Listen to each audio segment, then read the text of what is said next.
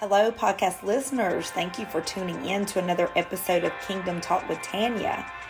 I just wanted to let you all know I'm a little late for June. I typically post first Saturday of June. Been going through some things with my little sweet doggie, so please keep her in prayer. And so here we are recording second Saturday in June.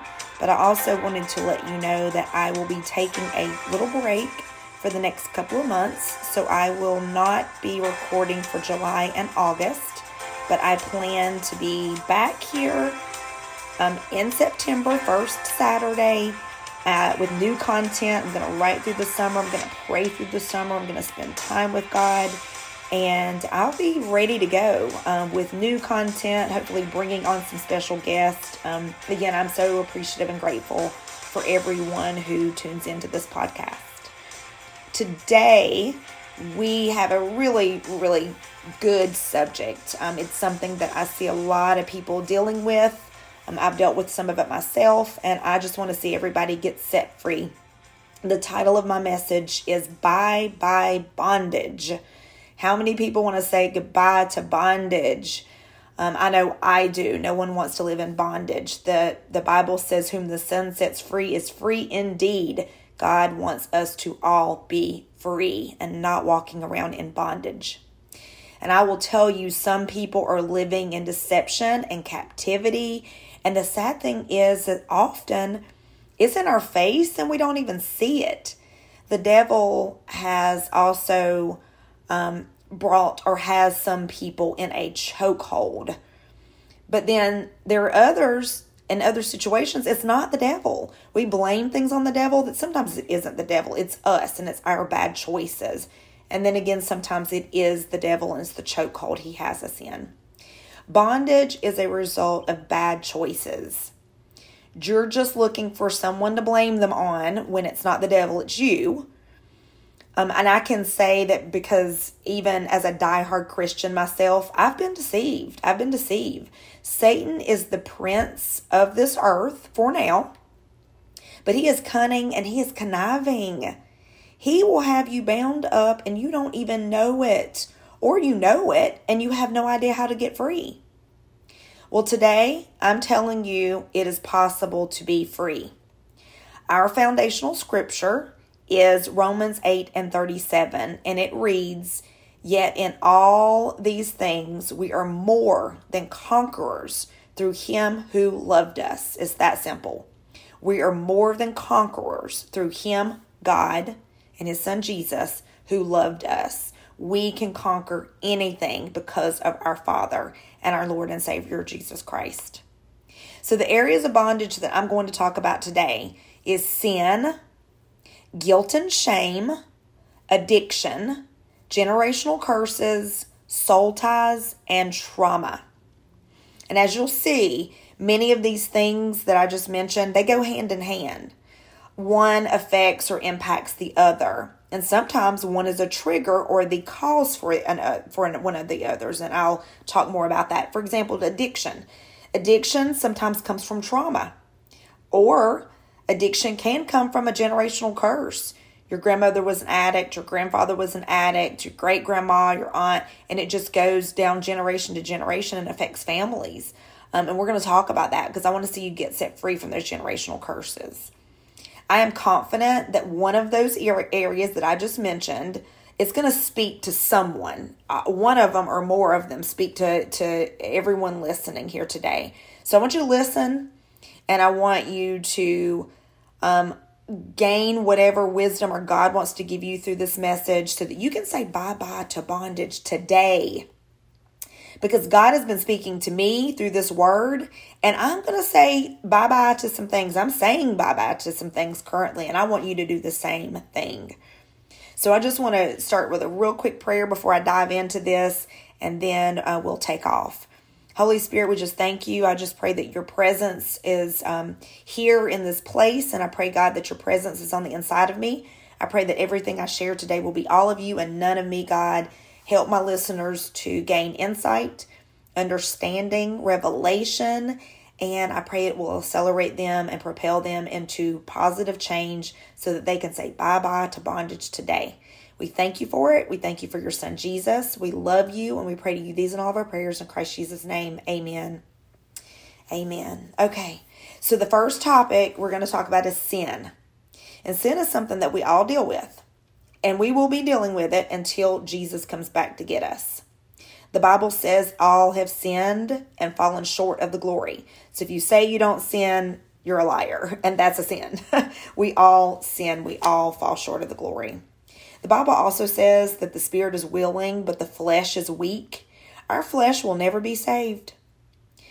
It will never be saved. Our spirit man has to get stronger so that we can arrest that flesh and put it under the blood and allow our spirit man to raise up. But we will never be saved, and we will miss it. Your weakness may be different from mine, but we all have a weakness or some weaknesses. And it could be what we consider little sins that we're dealing with, like gossip or white lies, overindulging in alcohol occasionally, but we're not alcoholics, cursing, whatever. But let me tell you, sin is sin. So I hate when people say, well, I'm good and I, blah, blah, blah, because they look at those big sins and they don't commit them. We're all guilty. We're all guilty, because to God, sin is sin. There's no such thing as big sin and little sin in his eyes.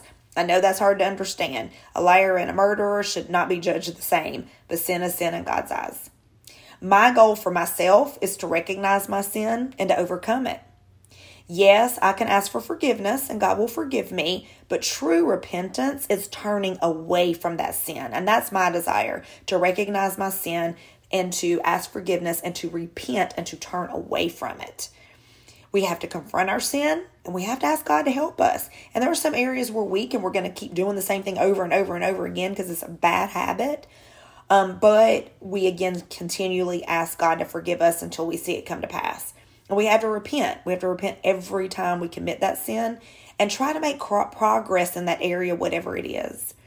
It takes prayer and sometimes fasting, getting in the Word, hanging around people that will hold you accountable, to be delivered and to desire to change from that sin and those ways.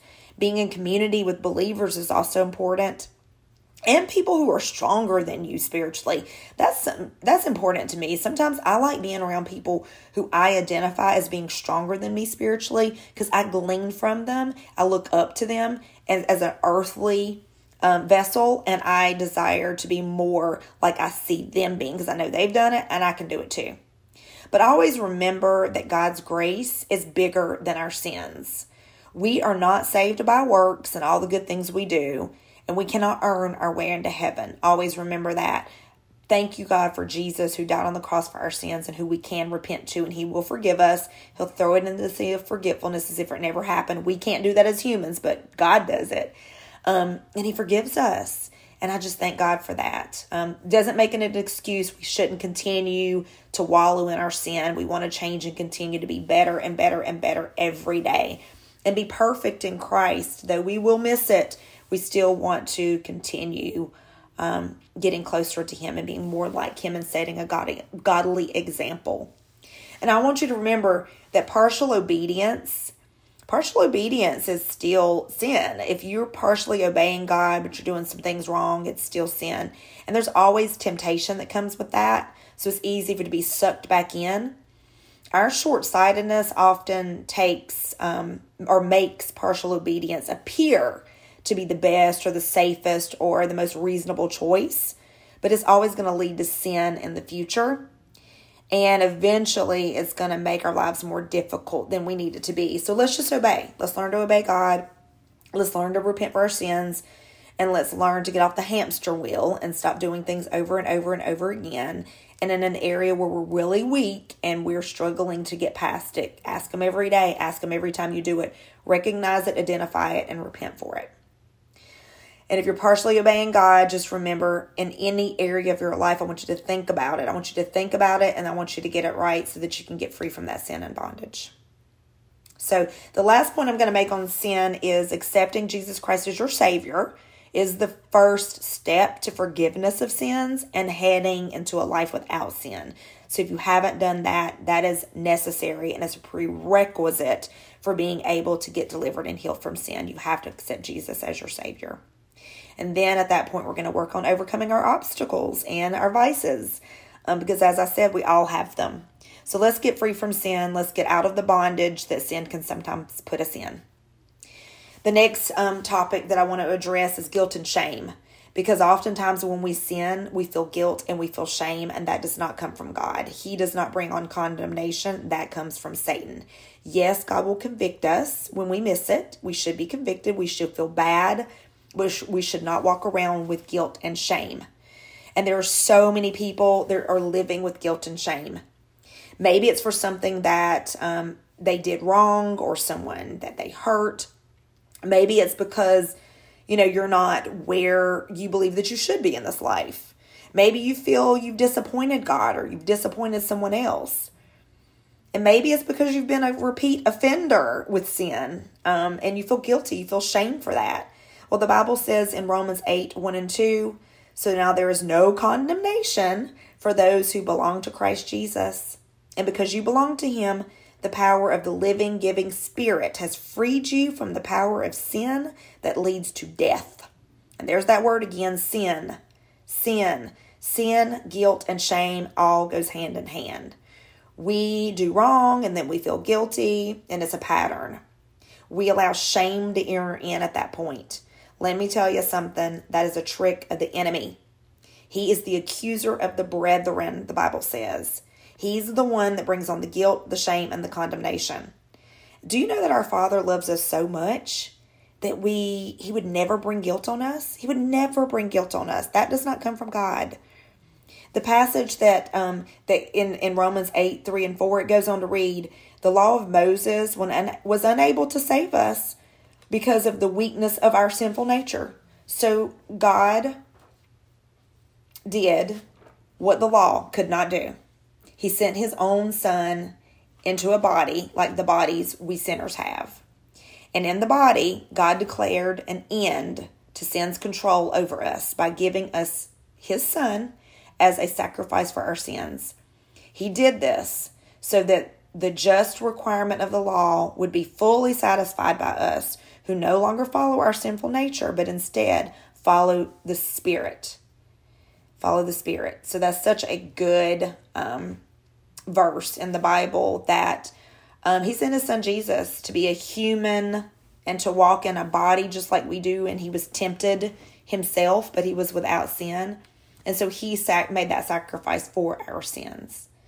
Sin, guilt, and shame, it has no place in your life. Jesus died for all of that because he came as a man and then he died for us. Let's repent when we miss it. As I said before, right our wrongs with the people we've hurt or disappointed. And then let's forgive ourselves. Because forgiving ourselves is huge. It's a huge part of letting go of guilt and shame. You must forgive yourself and you must work hard to make those changes so that you won't repeat that act again and again. And you won't allow Satan to keep messing you up by making you feel guilty for when you do miss it or mess up. Because God is not doing that to you. One more thing about guilt and shame that we deal with, which is the next topic I want to discuss, is addiction. So many people with addiction are dealing with guilt and shame, especially when they come down off that high. They feel guilty. They feel shame for it. But then they go right back to it. Because why? Because they're addicted. They don't know how to stop. But that addiction, it is something that has so many people bound up. The Bible says in John 10:10, that the thief's purpose is to steal and kill and destroy. My purpose, though, is to give them a rich and satisfying life. God wants to give you a satisfying and an abundant life. But sometimes this thing that started out as a bad habit, it has a hold on us. And it becomes a stronghold. And we're going to talk about strongholds in a minute. And addiction comes in many forms. A lot of people think alcohol, drugs. No, there's many, many addictions that's out there. I'm grateful to say that I haven't dealt with any strong addictions. But you know what? I have had really bad habits in life. And you know what? I can't even say that I haven't, because I used to smoke cigarettes. And I was a smoker for, probably, 7 or 8 years. So that's an addiction. So I can't say that I haven't dealt with addiction before I have. It's been a long time. Thank you, Jesus, for that. But I see it all around me, and it just breaks my heart. Addictions are things like, obviously, drugs, cigarettes, food can be an addiction, gambling, pornography, shopping can be an addiction. I love to shop. I'd like to believe I'm not addicted to it. Sex, there are some people who have sexual addictions. Obviously, alcohol is an addiction. There are so many things that Satan tries to put into our face to tempt us, to get us off course. The list, it just goes on and on and on and on for what can come in to destroy our lives. And sometimes addiction destroys our loved ones, not just us. And it's just a terrible thing. I looked up addiction and I read that it's a neuropsychological disorder defining pervasive and intense urge to engage in maladaptive behaviors, providing immediate sensory rewards despite their harmful consequences. So addiction is very psychological. Your brain tells you to do something, you get a thrill or a high from it, even if it's dangerous to you or to others, and you go right into that trap. And it is, as I said, plaguing a lot of people. It's easier said than done to get healed from it, but I want to see you healed. I want to see you set free. What is it that you need to be set free from? It's the first thing you need to ask yourself, and you haven't been able to accomplish it. You have to ask yourself, because you have to first admit you have a problem. You can't get better unless you can admit you have a problem. So if you've admitted that you have a problem, then you're already a little bit on your way to getting healed from it, because there are so many people that are in denial about it. And I tell you what, though, there are support groups out there that will support addiction, and I think that's a beautiful thing. And I say, if you're dealing with addiction, that's the first step right there. After you admit it, join a support group. Join or find someone that's going to hold you accountable, an accountability partner. Someone who you can call when you're on the verge of slipping. Someone who's going to hold you to the fire and love you enough to hold your hand in the process. And yes, you're going to get defensive sometimes during that, but you have to listen to them and know that they're only telling you what they're telling you in love. As long as they're still supporting you, they're trying to help you. So they can't be soft. You can't find an accountability partner that's just going to give in to you. They've got to be hard on you, and they have to hold you accountable. And they have to tell you the truth, because that's an important thing, but that's so important to have. And God bless you if you have that. And God bless them for sure, because that accountability partner, that support group, it's so important, and we need it. You have to get out of environments and stay away from people with those similar addictions. They only add fuel to your fire, and it won't work. Plus, it's not healthy. I'm amazed at the people that believe they can get healed with a partner who has the same issue. It's not. It's just, I don't see it working if the person that you're with has the same addiction or the issue that you have. It's just not good. Rehab, we all know that. If it is available to you, go to rehab. There's programs out there. People's like, well, I can't afford it. Yes, you can. There are programs out there that will help you get into recovery. And I know a lot of people, they have to hit rock bottom before they go. But the good news is about that, the research shows that 75% of people with addiction survive and go on to live full lives, especially if they get good treatment. You must get good treatment, and you can go on to live a normal and a healthy life. There is hope if you're dealing with addiction. I think a lot of addicts feel hopeless. I don't want you to feel hopeless. There is hope out there. You've got to do your part, but you can be healed. You can. You must first believe it, though. You've got to believe it, and then you've got to get help. And of course, as I always say, surrendering to God, leaning on Him, praying every day, and surrounding yourself with positive people, finding a good church and church groups. Most churches, especially larger churches, have groups that you can join. Accountability partners can come from that. And talk to people who have overcome addiction. Testimonies from people who have been through what you've been through, they can give so much encouragement. The Bible says that God is no respecter of person. If He did it for someone else, He can do it for you. If He did it for me, He can do it for you. Don't alienate yourself. You have to be around people. Don't hide from the issue. You must confront it, and you must deal with it. Don't let addiction steal your life, or even worse, don't let it kill you. Because Satan will take you out of here with addiction, he really will. He will. You've got to confront it. You've got to deal with it and know that you're not alone. And for goodness sakes, don't lay down one bad habit and pick up another. That's where that cycle comes in. It comes in. I had a friend one time, she had an issue with alcohol, and she also was a cutter. She'd been through molestation as a child, which was so devastating. But she laid down the alcohol and she picked up Hawaiian fruit punch. And someone else, I heard someone tell me it's because of that sugar. She needed that sugar, the high that she gets from the sugar. But she literally would walk around carrying a jug of Hawaiian punch. And I thought, well, hey, it's so much better than alcohol. Thank you, Jesus, and for your liver. But the sugar is not good for you either. So try not to lay down one bad habit and pick up another one, because that's oftentimes, like I said, what addicts do. We don't want to repeat that cycle over and over again. Now we have something else we have to get delivered from. I will also say that addiction sometimes comes in when we're bored. It stems from boredom. So we must learn to be productive. The Bible says that an idle mind is the devil's workshop. He's going to play with you. He's going to play with your head if you're bored. So be productive. Find a hobby. Take a walk. Do something so that you're not bored, caged in. Because you're caged in, he's going to start speaking to your mind. Remember, I said it's psychological. Addiction, psychological. He's going to start speaking to your mind. And then those temptations are going to come in. And before you know it, you're practicing bad habits. And then if you're around other people doing things that they shouldn't do, sometimes you get sucked in that way too. So you've got to be careful to watch the circle that you're in. Lastly, I will say, take it one day at a time. Rome wasn't built in a day. It's going to take one day at a time, sweet Jesus. God will give you your daily bread. Take it one day at a time. And if you miss it today, don't give up. Start over tomorrow. Tomorrow is a new day. The Bible says joy cometh in the morning. Wake up with a new attitude and get it right. You can do it. I know you can. So I also read about people that are in AA. And it says people in AA, they get a sober chip after the first 24 hours of sobriety. One day of sobriety. And they give them a chip, one of those sober chips.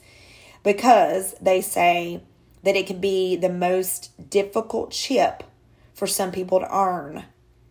That chip, though, is a symbol of their decision to pursue a sober lifestyle. Remember, I said first you've got to admit you have a problem, and then you got to do something about it. So admitting you have a problem and then going 24 hours without a drink, that is amazing. That's that one day at a time, sweet Jesus, and then the next day, and then the next day. You get that chip because you've shown that you want a better life. So I want you to chase after that better life. Get your chip for 24 after your 24 hours and then keep going. I want to see everyone suffering from addiction get set free and live a normal life. And if you have a loved one that's suffering from addiction, because I know some people listening are dealing with that, I want you to love them. I want you to love them, but I don't want you to enable them. I've dealt with addicts, and I'll tell you what, it's so hard, especially in your family with people you love, but you have to give them tough love. If you enable them, they're not going to get better. Be hard on them. If it's your kid, you have to sometimes put them out. Don't give them money, for goodness sakes. Definitely don't buy them the alcohol if that's the problem or whatever. Get them set free. Support them. Love them. Don't criticize them. Don't be hard on them. Don't be mean to them. But be stern and give them that word. And of course, pray for them and pray for yourself if you're dealing with it. Pray. Don't stop praying. Don't give up. Do not give up on your loved ones, because there is a chance that they can be set free. A big chance. And like I said before, statistics say 75% of people with addiction survive and go on to live full lives. So it can happen, and I want it to happen for you if you're dealing with it. The next topic is generational curses. And I said at the beginning that some of these things go hand in hand, and addiction is one of those that goes along with generational curses. One triggers or causes the other. Sometimes people with generational curses, that's the root. That is the root. That's the root of addiction. It's the root of some of the other things. And what is a generational curse, you might ask? Well, it's toxic habits or behaviors passed down from one generation to the next. I know a family in my hometown that I've seen addiction run rampant over many years and over several generations, actually. Alcohol and drug use. The grandparent was an addict, and then some of the children turned addicts, and then some of their kids were addicts, and now some of their kids have now have kids, and now they're addicts.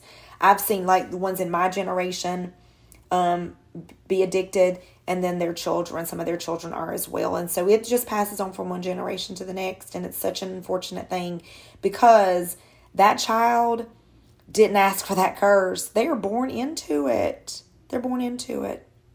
What's important here to understand is that you can get healed from generational curses that are passed down to you.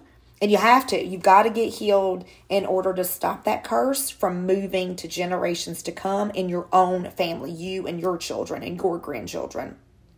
You have to get clean. You have to get free so that you can pray over your family that that curse is dead. It's gone. No more. It's not going to plague anyone else. You have that responsibility. You have the responsibility to do that. And I know that feels like a lot of pressure on you. But look at it as motivation. Look at it as motivation to get healed, because your healing, it's not just for you. It's for the ones you love. The Bible says you must not bow down to them or worship them, for I, the Lord your God, am a jealous God who will not tolerate your affection for any other gods. I lay the sins of the parents upon their children. The entire family is affected, even children in the third and fourth generations of those who reject me. And that's Exodus 20 and 25. That's scriptural. He says, you must not bow down or worship them, other gods. And that is a God. Whatever you're addicted to, you have made that your God. He said, God said he will lay down sins on you, and they will affect the entire family, the third and the fourth generations. Remember, I said generation to generation, I've seen it happen, and it can happen.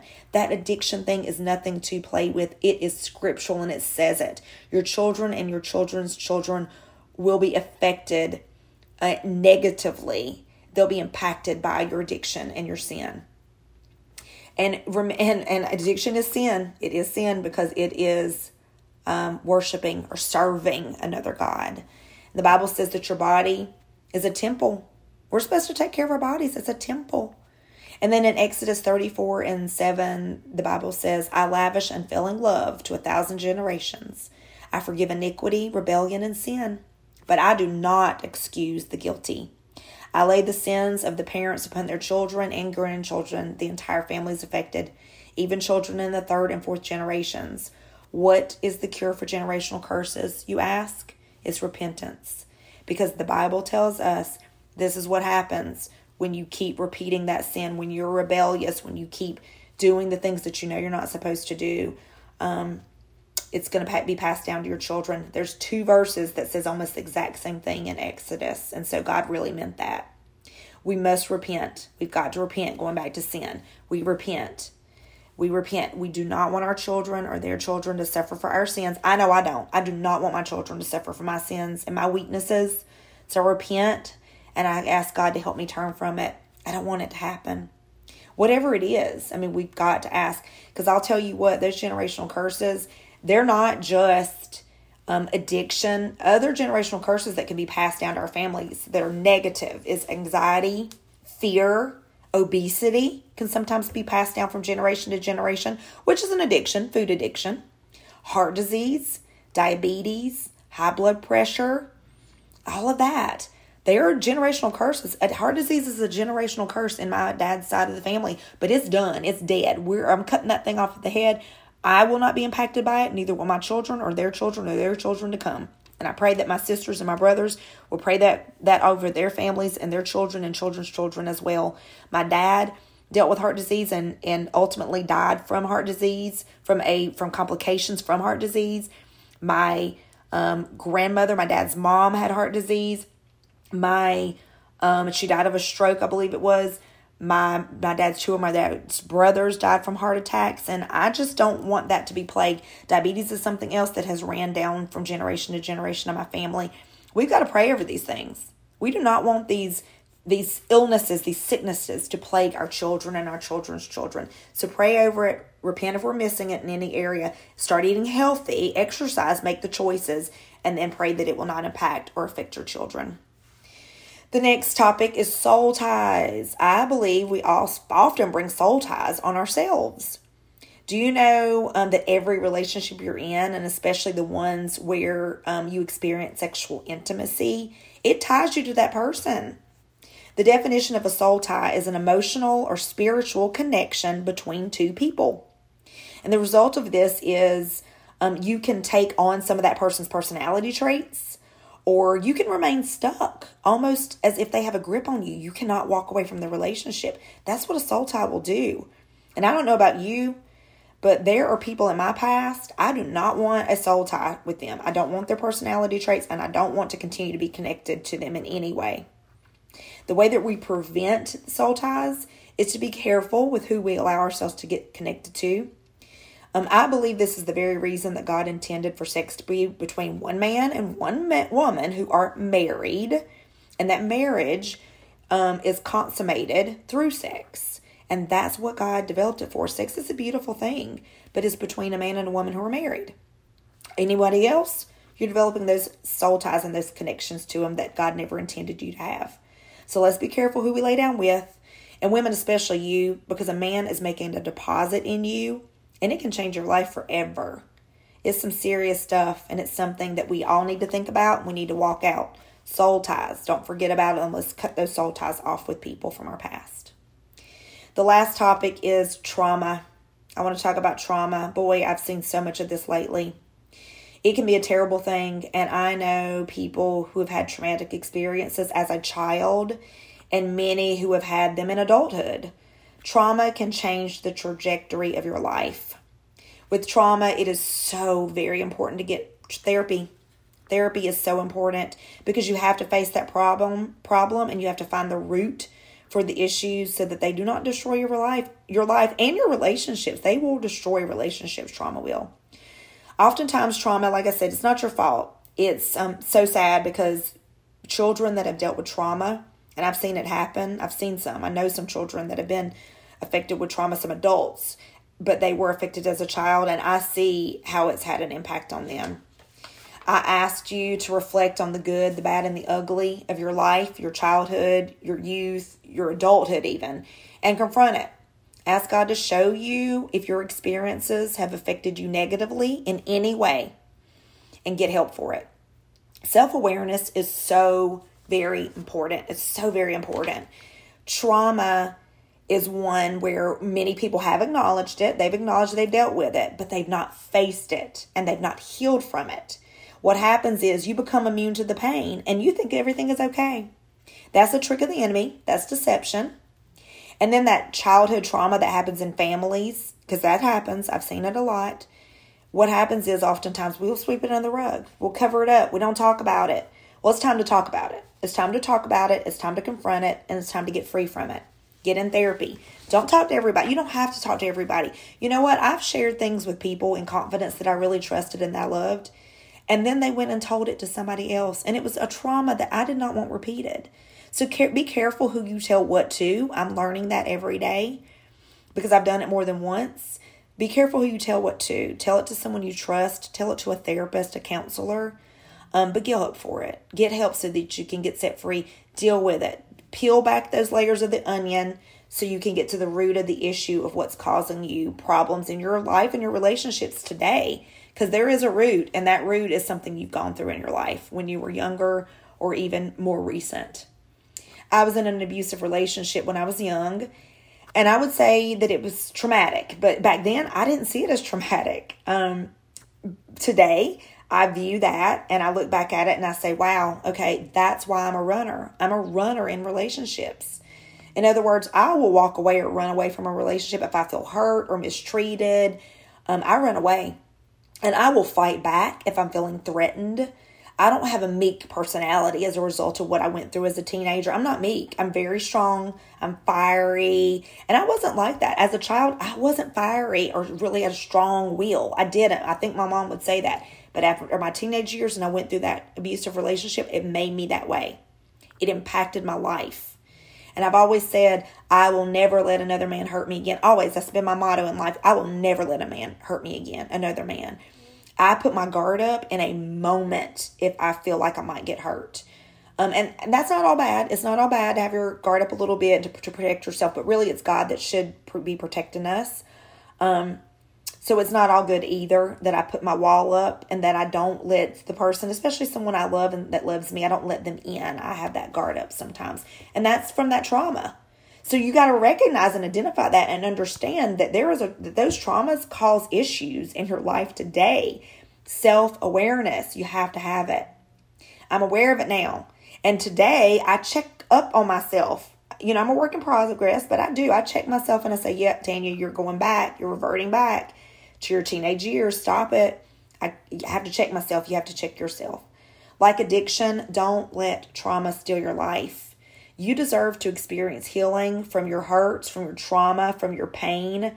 God wants to give that to you. He loves you so much, and He will restore you. The Bible says, for I, the Lord, love justice. I hate robbery and wrongdoing.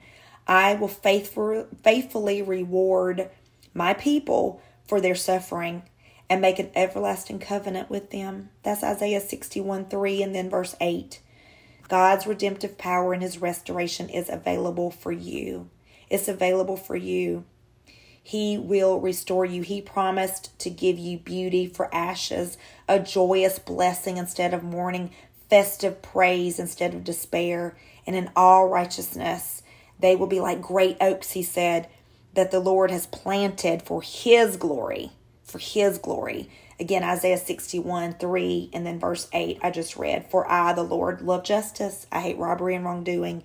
He will faithfully reward the people that are suffering and for their suffering and make an everlasting covenant with them. That's a promise. That's a promise for the Lord. So remember that, and let's walk out that healing from those trauma from our past. And then your accuser, the person that wronged you, pray for them. You'll know that you're being healed once you forgive them and once you pray for them. You have to forgive them, because if you don't forgive them, you're not hurting them, you're hurting yourself. Forgive them, pray for them, and that's a process. Therapy is going to help you with that. Forgive them and pray for them, because they need help too. They're humans too. So let's do that. In closing, a few things to remember is to believe God for supernatural healing for these things, but do your part. Begin working on developing a relationship with God. Build your willpower to say no to some things. Speak the word over your life and your situation. And call out the name of Jesus when you need Him. Call on Him. Well, we need Him always, so call on Him every day. Get therapy and get in support groups. Get in the right environment. Find the right friendships and associates. Family is very important. Don't alienate yourself from your family unless they're unhealthy. And then create boundaries. Boundaries are very important. I love boundaries. Boundaries are important. I learned boundaries in my past relationship, and I have them.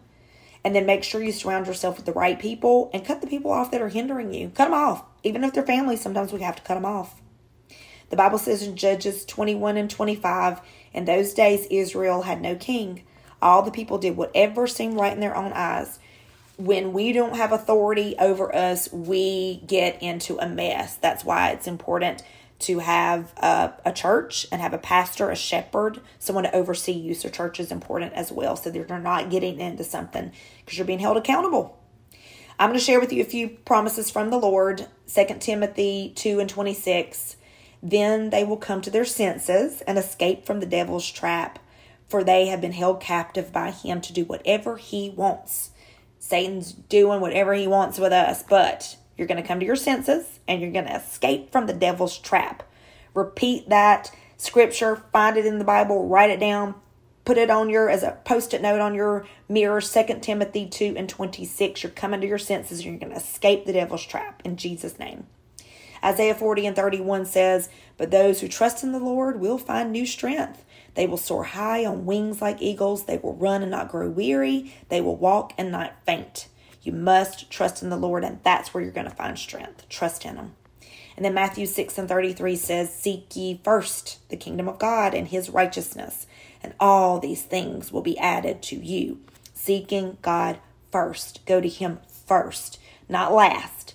First. Go to God first. That's going to help you turn away from that sin and become righteous. Thank you, Jesus.